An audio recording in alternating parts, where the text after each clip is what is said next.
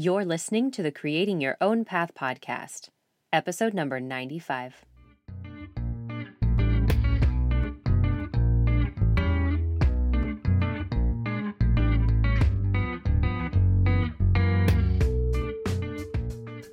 Hey everyone, and welcome to the show. I'm your host, Jen Snyder, and as always, you can listen to the show on iTunes, Google Play, Stitcher Radio, or your favorite podcast app.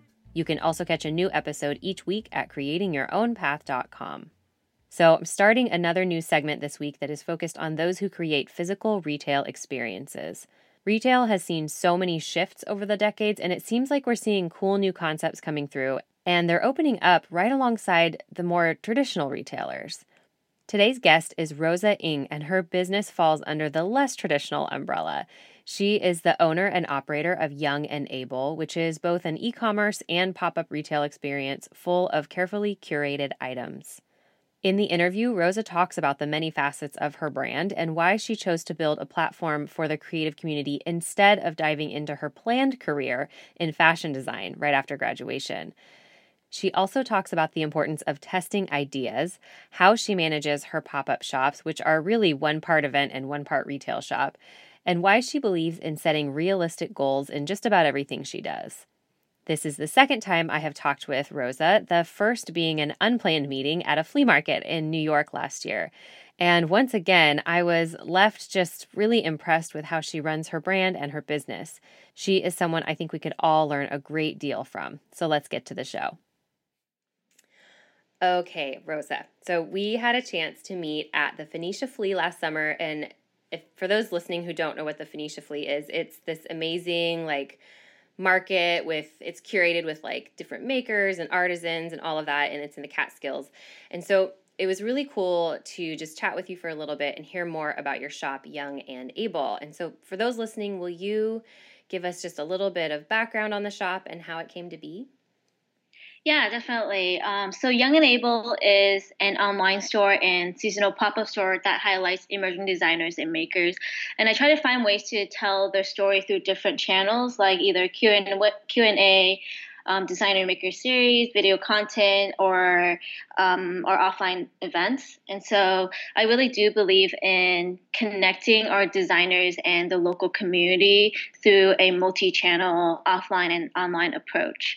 And I started this about two and a half years ago, um, and I it was really deciding between starting my own line of clothing or doing something that or starting something else.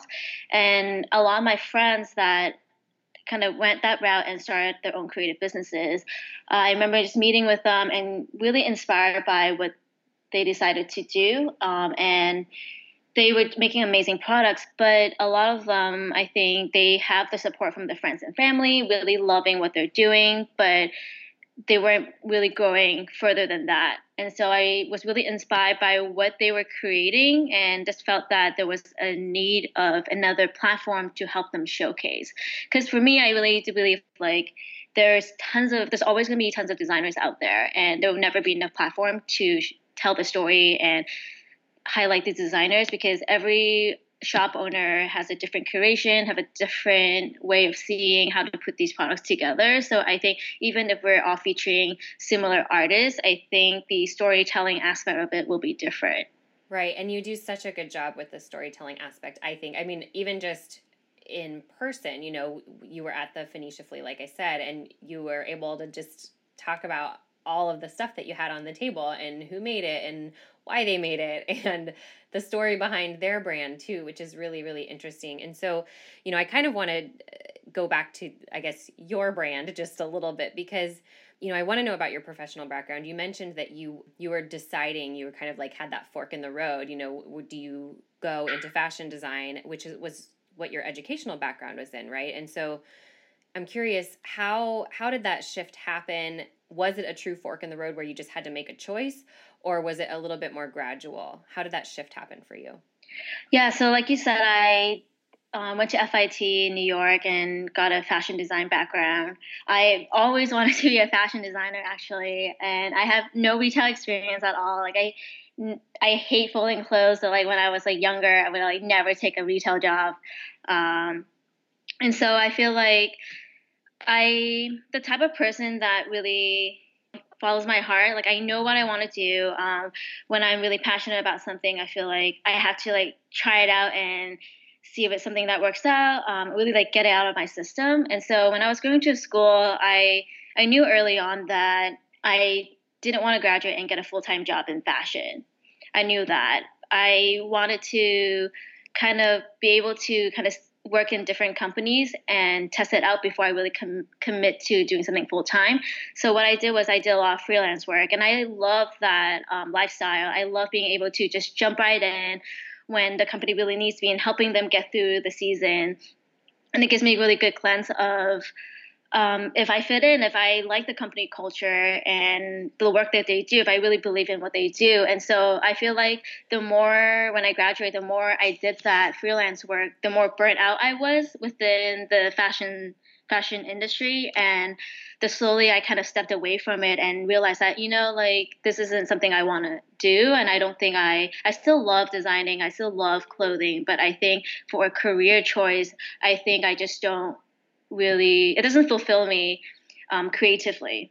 Okay. And so when I was really um, it's, it's kind of a, a eat pray love story. I think I was really burnt out within just like freelancing because I would freelance full time and I would work these like 80 hours a week, really intense um, jobs, and I got really burnt out and I decided to take a break and I like went to India for like three months and I it was within that um, period that I did a workshop in Jaipur learning how to um, block print on textile. Oh, sure. And I just I just remember like that feeling. I still clearly remember that feeling of me being there working with the artisan.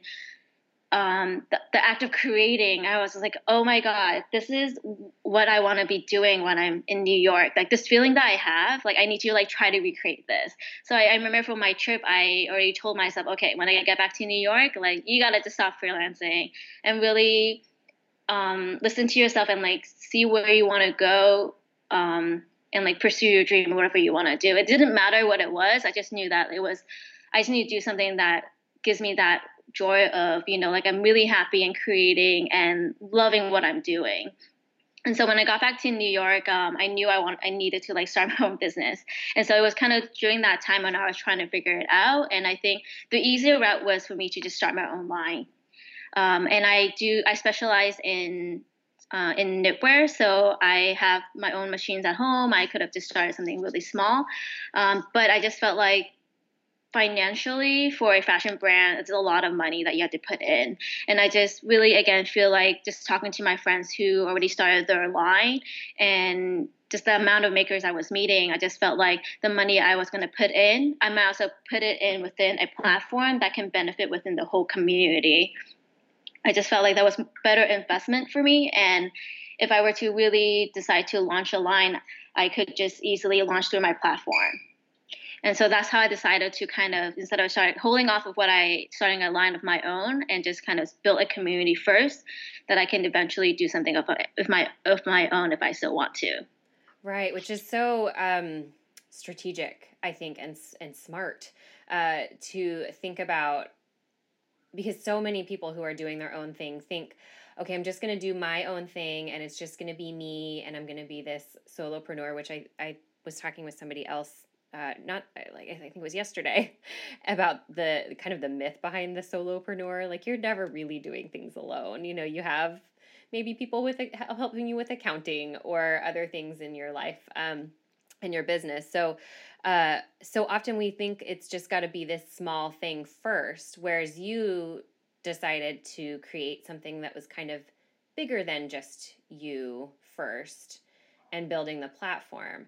And, you know, I want to talk about the platform a little bit because it, you do have the storytelling aspect, you have the e commerce aspect, you know, people can buy things. Um, but this you know little segment i'm doing is actually focused on those who create physical retail experiences which is something you also do.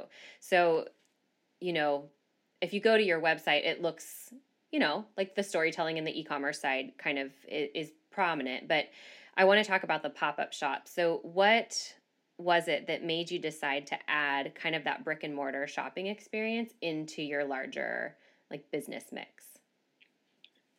I knew early on, I think when I started Young and Able doing the development of it. I think it was three years back, and I think just retail in general, the past like five to seven years, it's changed a lot. And I think we went from um, brick and mortar is dead, like no one should have any stores anymore, to oh, we should just only be online, and online is really growing. And now we're going back to oh no, it's like wait, brick and mortar is back. You got to have both now. So it's kind of been kind of going through this different stages. And I think when I was researching doing an online platform, um, I was really interested in this pop up model where I, I wasn't interested in being a store owner, running a shop. Like I am still not interested in that, and that's why I still just do really smaller pop ups. Um, but I really like the idea of being able to create an experience um, in a short amount of time and really utilizing um, the area, the time that you're popping up, um, and meeting new designers and all of that into um, a shopping experience.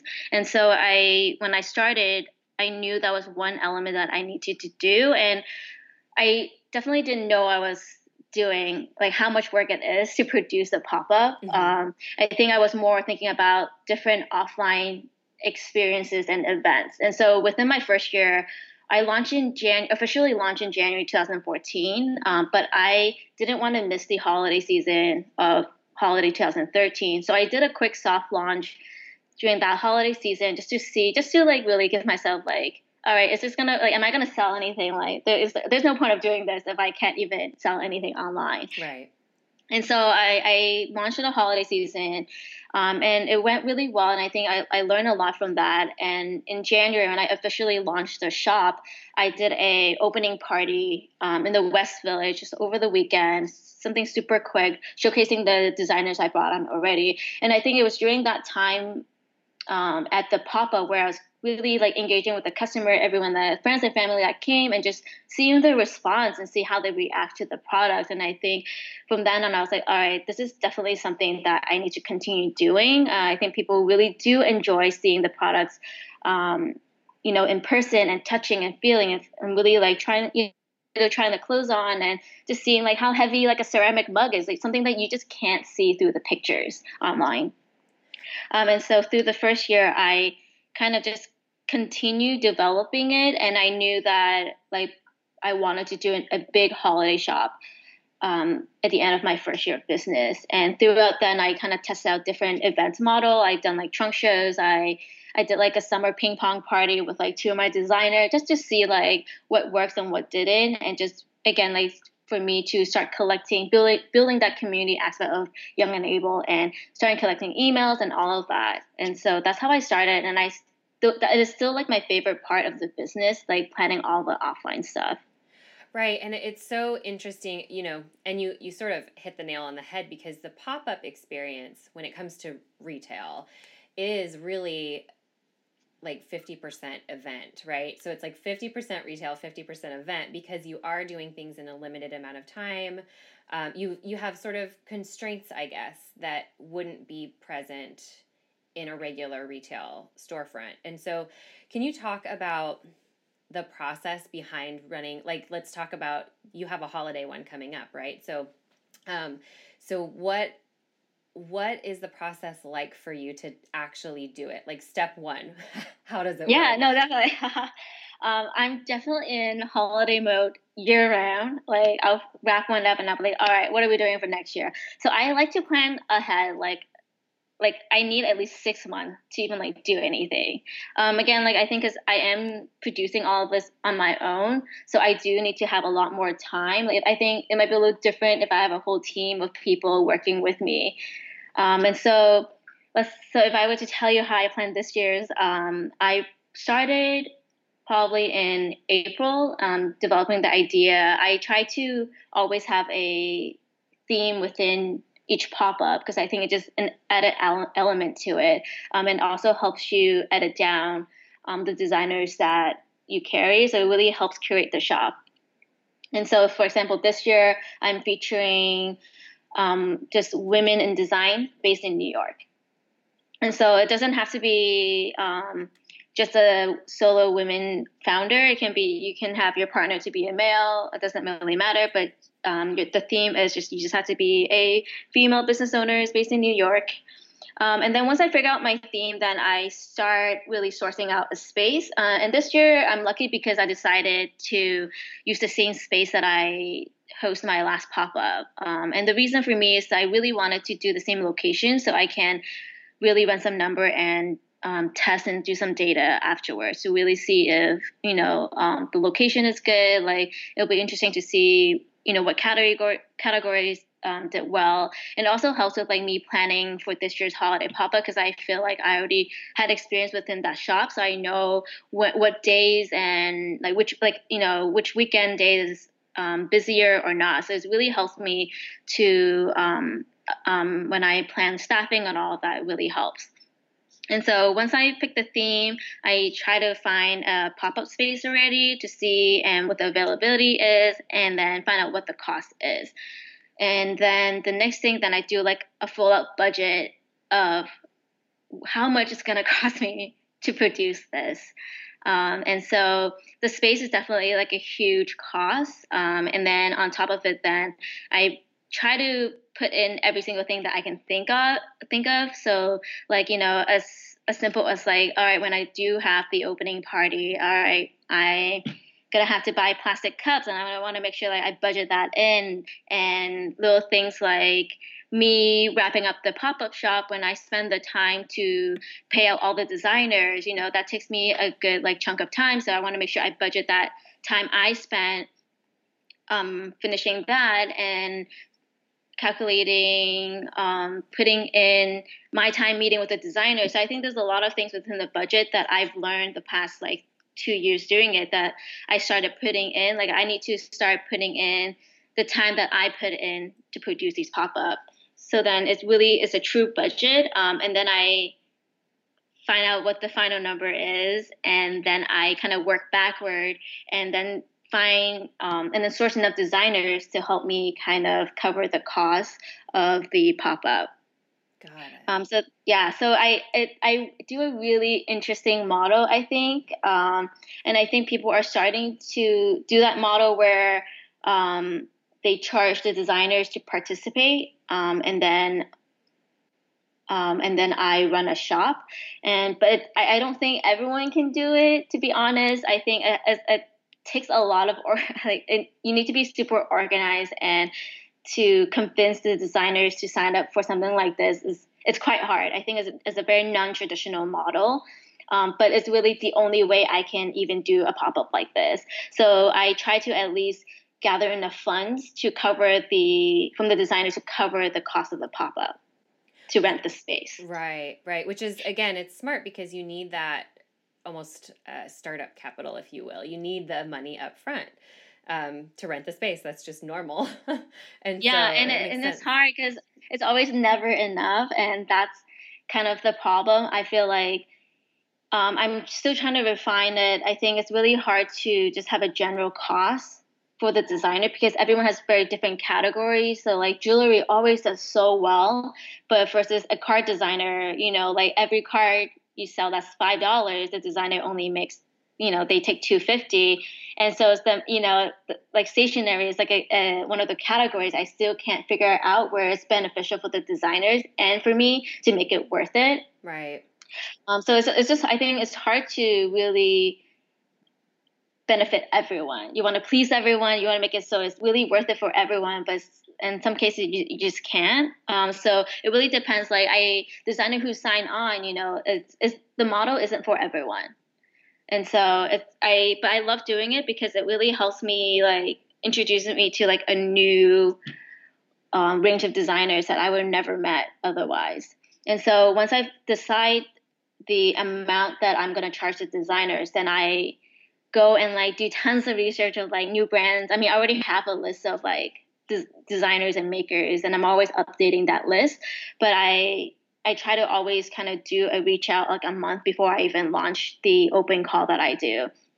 And so I will do research and then I will individually email everyone to tell them about this year's pop-up shop to get people to really um, spread the word and apply. And so i think this year i launched an open call around august and i give them a month to apply. And it's a super simple application where they just submit their line sheet their bio and like um, um, and like what products they want to sell. And then once i close the application then i kind of go through the list and see who fits in and start reading people out and then I have an end number of like around like the sweet spot of like how many designers I need to make it so then I can produce the pop up.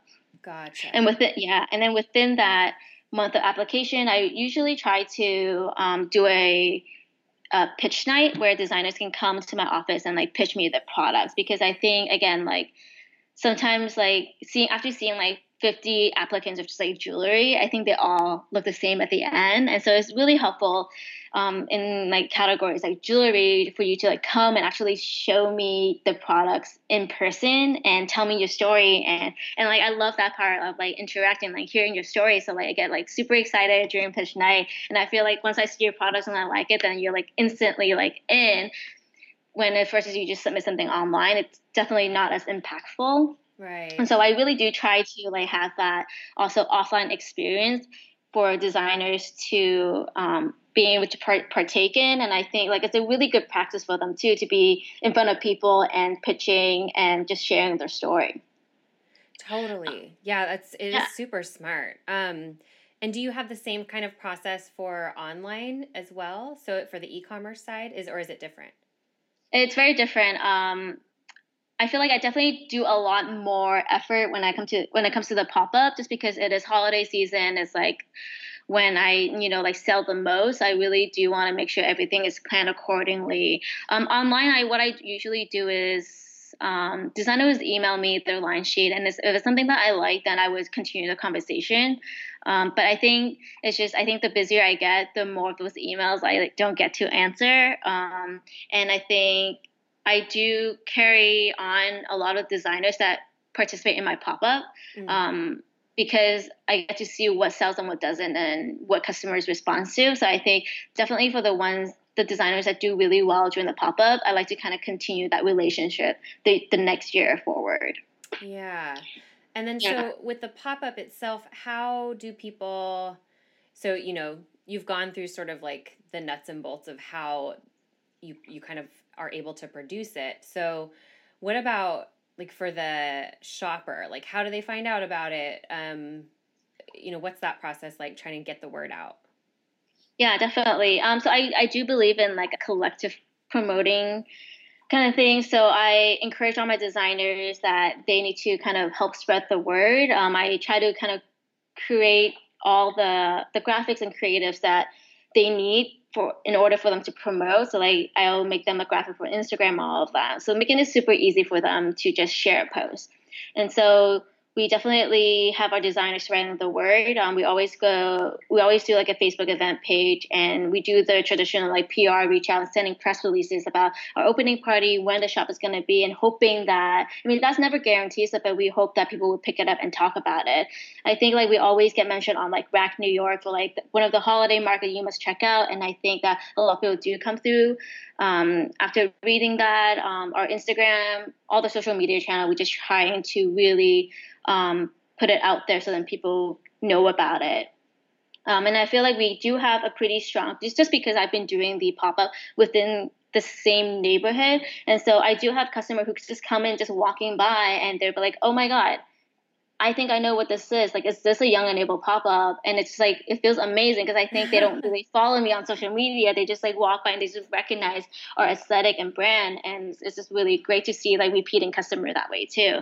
Yeah. So um, you and, have regulars, yeah. even though it's a pop up. That's pretty special. Yeah. Yeah. And I was like, oh, it's, it's like, cause I'm there at the, I'm like the, the sales, the full time sales girl there. I have the pop up. And so for me, it's really rewarding when I do see the customer um, that I've seen before. Uh, and then and that's the reason why actually you saw me in like Phoenicia Flea last year. Like I was doing a lot of promotion upstate um, throughout the summer and like fall season because I know all the New Yorkers like we travel upstate, we get out of the city. We always whenever we can we try to get out of the city. And so for me like it was really great promotion for um, anything I do in the city. So I remember I like for Thanksgiving I was upstate in Hudson doing the Basilica market and like the reason why I did it was even though I was so crazy prepping the pop up, I was like, no, like I need to do it because I need to like hand out postcards for the holiday pop up. And I remember like people coming through that I met upstate that came because they grabbed a postcard and remember about it. Yeah, it's it's all matters, you know, it's all connected. Like think of this interview right now. Like yeah. I I found out about you. I don't remember how, but it was I, I must have read an article or something. So it was when you kind of first started and then when I saw you there at, at Phoenicia Flea, I was like, no way, because I did. I recognized the brand, you know, and so um, so that was super cool. And then just kind of hearing more about it, yeah, it's it all matters. yeah, so I, I feel like the like all the it's hard because sometimes it's really hard to to gauge like what what's worth it and what's not worth it and what works and what doesn't. And like at the end of the day, like you just have to test it out. And I think like the Phoenicia Flea was really great. I I love the vibe. Um, and I just feel like even though like I couldn't have done it though if my like my boyfriend's family's from Albany, so I think all the Phoenicia Flea it was within like an hour, an hour and a half drive, and so like I was able to do it because I had a place to stay. Like I don't know if I would have done it if I had to drive back and forth each time. Oh, that's true. And so I think it really depends, and I think like uh, I like I didn't do any of it last uh, this year, for example. You know, because I felt like it was really worth it last year. I kind of wanted to test something out this year. So what I did instead this year during that um, summer um, fall season, I opened a pop up store upstate instead and see uh, and see how that goes. And so that, that's kind of what.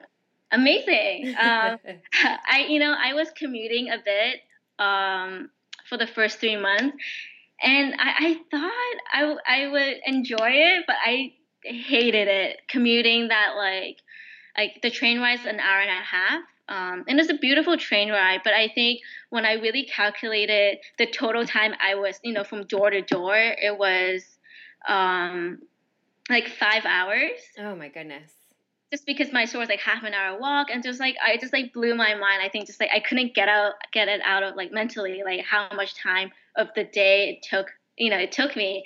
And so i feel like I, the more i did i was like the more i was dreading it. But like it was a really good experience. Um, again like everyone goes upstate um, during the summertime. I just felt like on the weekends i was i was meeting people that i would meet in the city. But it was just nice to take it out of context.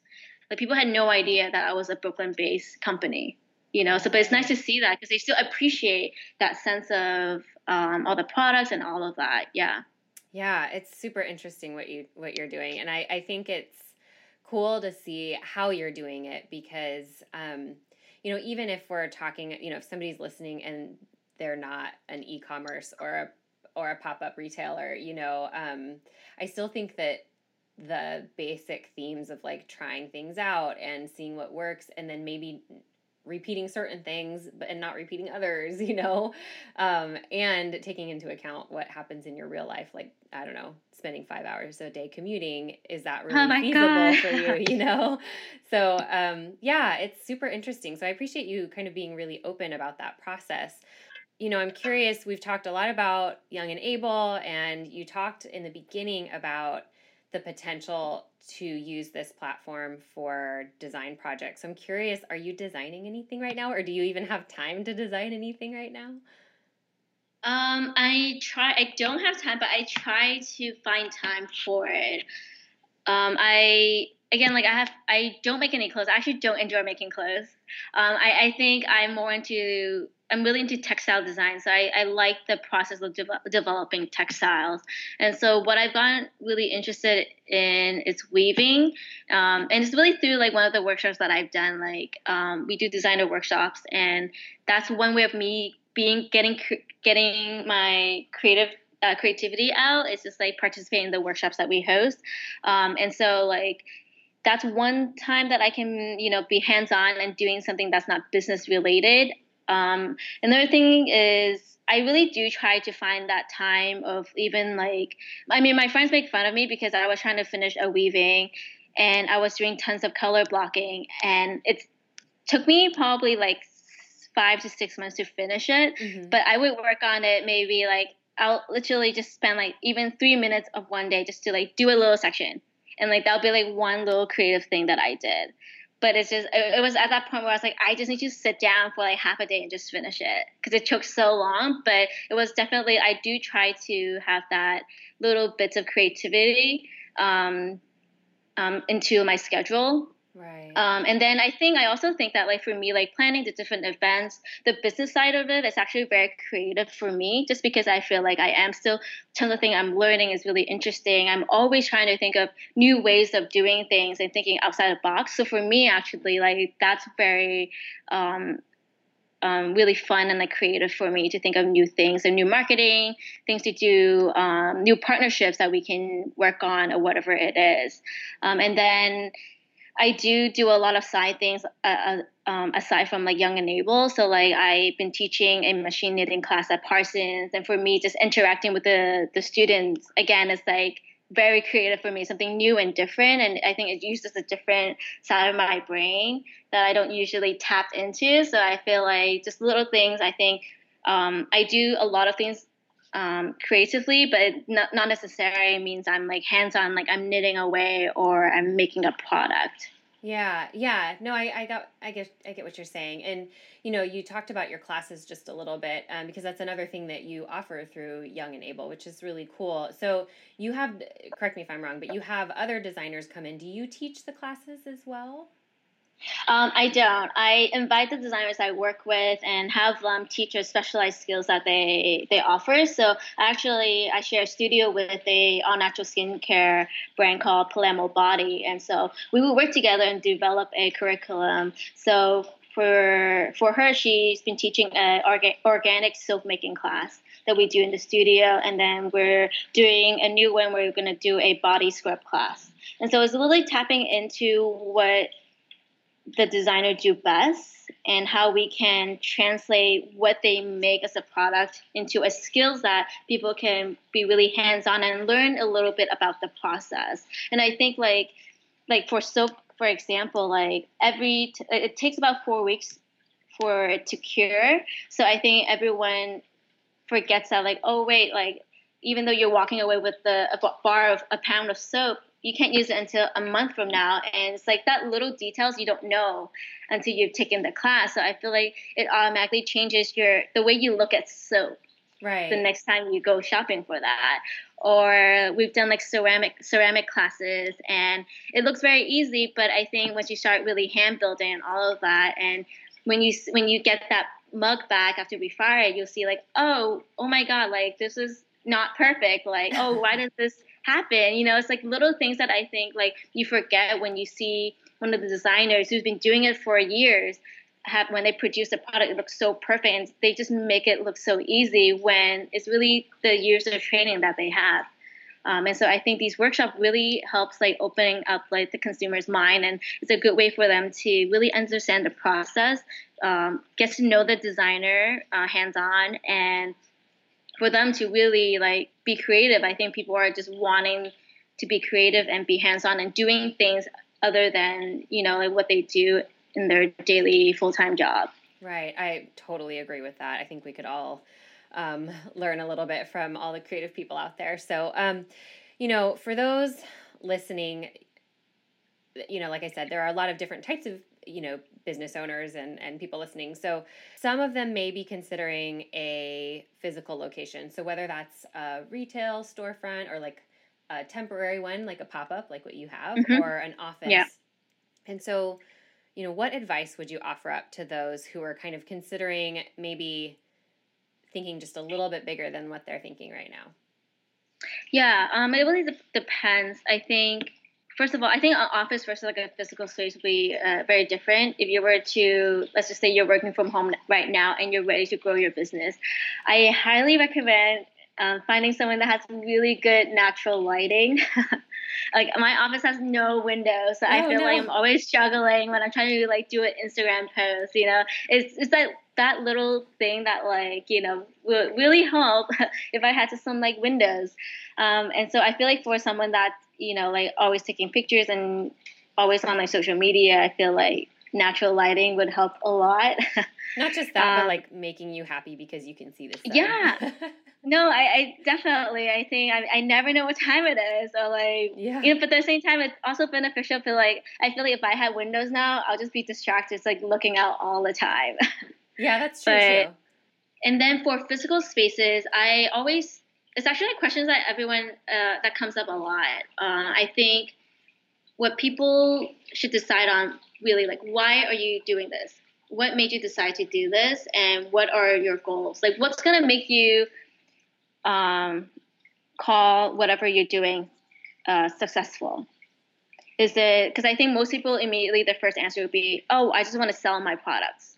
Then right. I, I feel like if that's your first response, you're not ready to do a physical space yet because you have to you know in order for you to do a physical space i feel like you need to know your demographic. You need to know like um, like where are your customers you know? And are you testing out new products? Are you are you just trying to get new customers? There's so much stuff i think that goes along with just selling because a lot of time you just can't count on sales. Um, and so i think people really need to decide on kind of the goals that they want to get out of the pop-up aside from making sales um, and then really like if they are financially able to do this sort of thing because having a retail especially in like a metropolitan city like it's really expensive.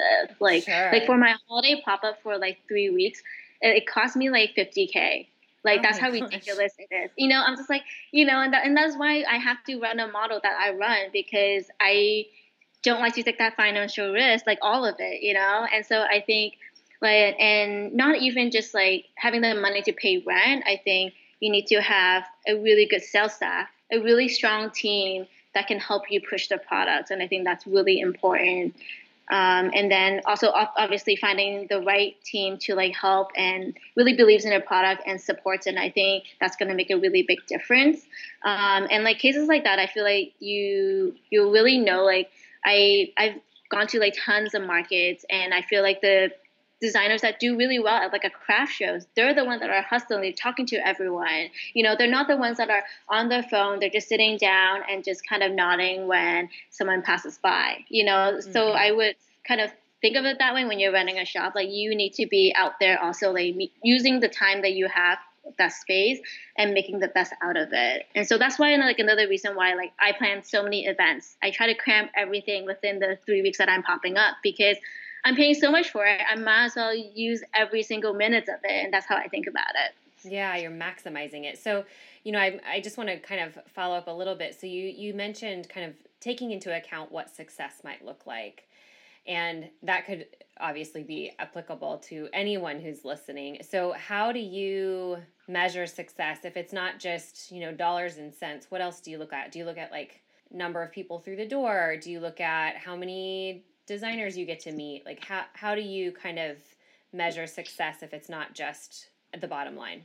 Yeah, um, it could be again. It also I think based off like what your goals are. So if you want to grow your customer base, then I want to make sure then you're collecting emails, right? So I think you would have a like I want to have an additional like like a thousand emails by the end of my pop up, then that's kind of one of the goals, and I, I will plan things around it where I can collect these emails.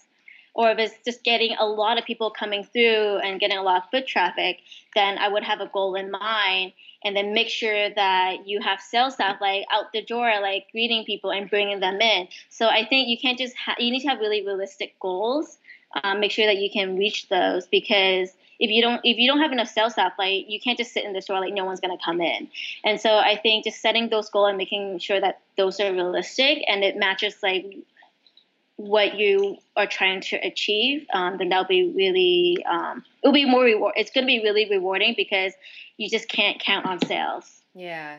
Yeah, it's good yeah. advice, man. Good advice. Yeah, like, yeah, I mean, it's like little, like little things. Like, I'm always trying to figure out how I can, like, you know, um, share the offline experience through social media and it I, and I still feel like I struggle with it and I know people always say like yeah just do a hashtag for your events I was like uh, yeah I understand that but how do I get my customer actually doing it and participating in you know so I feel like like if that's something that you're trying to like grow your Instagram followers, so like you would plan that within your pop up experience and really test out different things. So then you know next time around like what didn't work and what worked. So I really do think like that offline experience is the best platform to um, to test out anything. Um, if designers like I have designers that like are trying to pitch me while I'm at the pop up store and they're like, oh well, I'm trying to develop new colors. Do you like this color or do you like this color. And I'm just like, well, why don't we just ask the customers that are in the store? And I would literally go up to a customer and be like, hey, like this is a new brand. Um, we're just like couldn't decide on what colors. And I would literally just ask the customer and to give get direct feedback from them. Um, and yeah, I don't know. There's just really, I mean, it's really depending on what they're trying to produce. But I think just having the goals and then finding ways to achieve it and then that would just you know be so then at the end of the day you know that it, you, it was worth it right. But the amount of money that like you put in. Because you also like think about like i think the new model now for retail is just you know like having having a store but nothing's for sale. And i think everlane does a really good job of that. I think like samsung also their meat uh, meat packing location like does a really good job. Where they're just trying to sell you an experience and having you try on the product and then hoping hoping that in the long run they'll convert you into a customer. Right. And so like think of it that way like imagine the think of how much money they put in to create that and then not and then hoping that eventually it'll create a sale. Right that's a huge yeah that's a huge upfront yeah I, I, wish i could do it. I wish someone would just pay me to produce these things. I'm like yes like let's just focus on the experience you know? Right right right. Yeah no it's it is interesting and, and retail is shifting in some really really interesting ways. Um you know, just kind of to wrap things up, if people wanted to, you know, if there are people in your area who want to go to the pop up shop, can you talk about the location? Where are you located? Yeah, it's on 2 Rivington Street. Uh, we're next to this really delicious ice cream shop called Morgenstern. Um, and we're right off Bowery. And so we're really close to the new museum. Um, and we're like right next to, I think, like the J train. And we're next to like all the neighborhoods Soho and Nolita and all of that. So super easy to find. Um, and we'll be open. Opening party is December eighth. Uh, we're actually planning some really fun events um, that if you guys want to find out more, we'll have all the info. Um, we'll send out all those information in our newsletter, um, or follow us on Instagram at YoungXable, and that's probably the best way to stay in touch with us. Okay, and for all of those who maybe can't go to the pop up but are interested to learn more about the designers that you carry both online and off. So can they go to your website to find all of that information? Yeah um, what i'm doing this year is actually exactly like my like what you just said. Like i i have we are very new york centric but i do have a lot of customers you know like everywhere. So i really do want to have them experience the offline the pop-up that we do. And so i am actually launching everything i have um, that I'm selling at the pop up shop online um, November 15th. So everyone can kind of preview and kind of shop beforehand. Ooh, that's super cool. And that's yeah, at, at shopyoungandable.com. Shopyoungandable.com. Okay. All right. Well, I will make sure that we link up to everything um, that we've mentioned in the show notes as well so they can find it there. So, Rosa, thank you so much for your time today. It was awesome talking to you again. Yeah, thank you so much. That was Rosa, you guys. I know we sort of dove right into the details, but I just think it's so cool to hear how something like a pop up shop actually takes shape.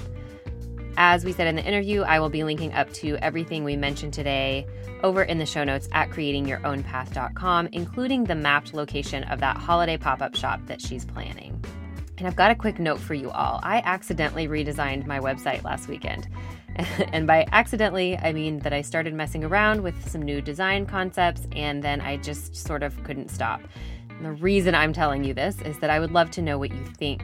If you could go check it out at jenniferesnyder.com and then let me know what you think of the new design, I would really appreciate it. Just give me a shout on Twitter or Instagram. I am at Jennifer E. Snyder on both platforms. That wraps it up for today. As always, thank you so much for listening, and I will catch you next week thank you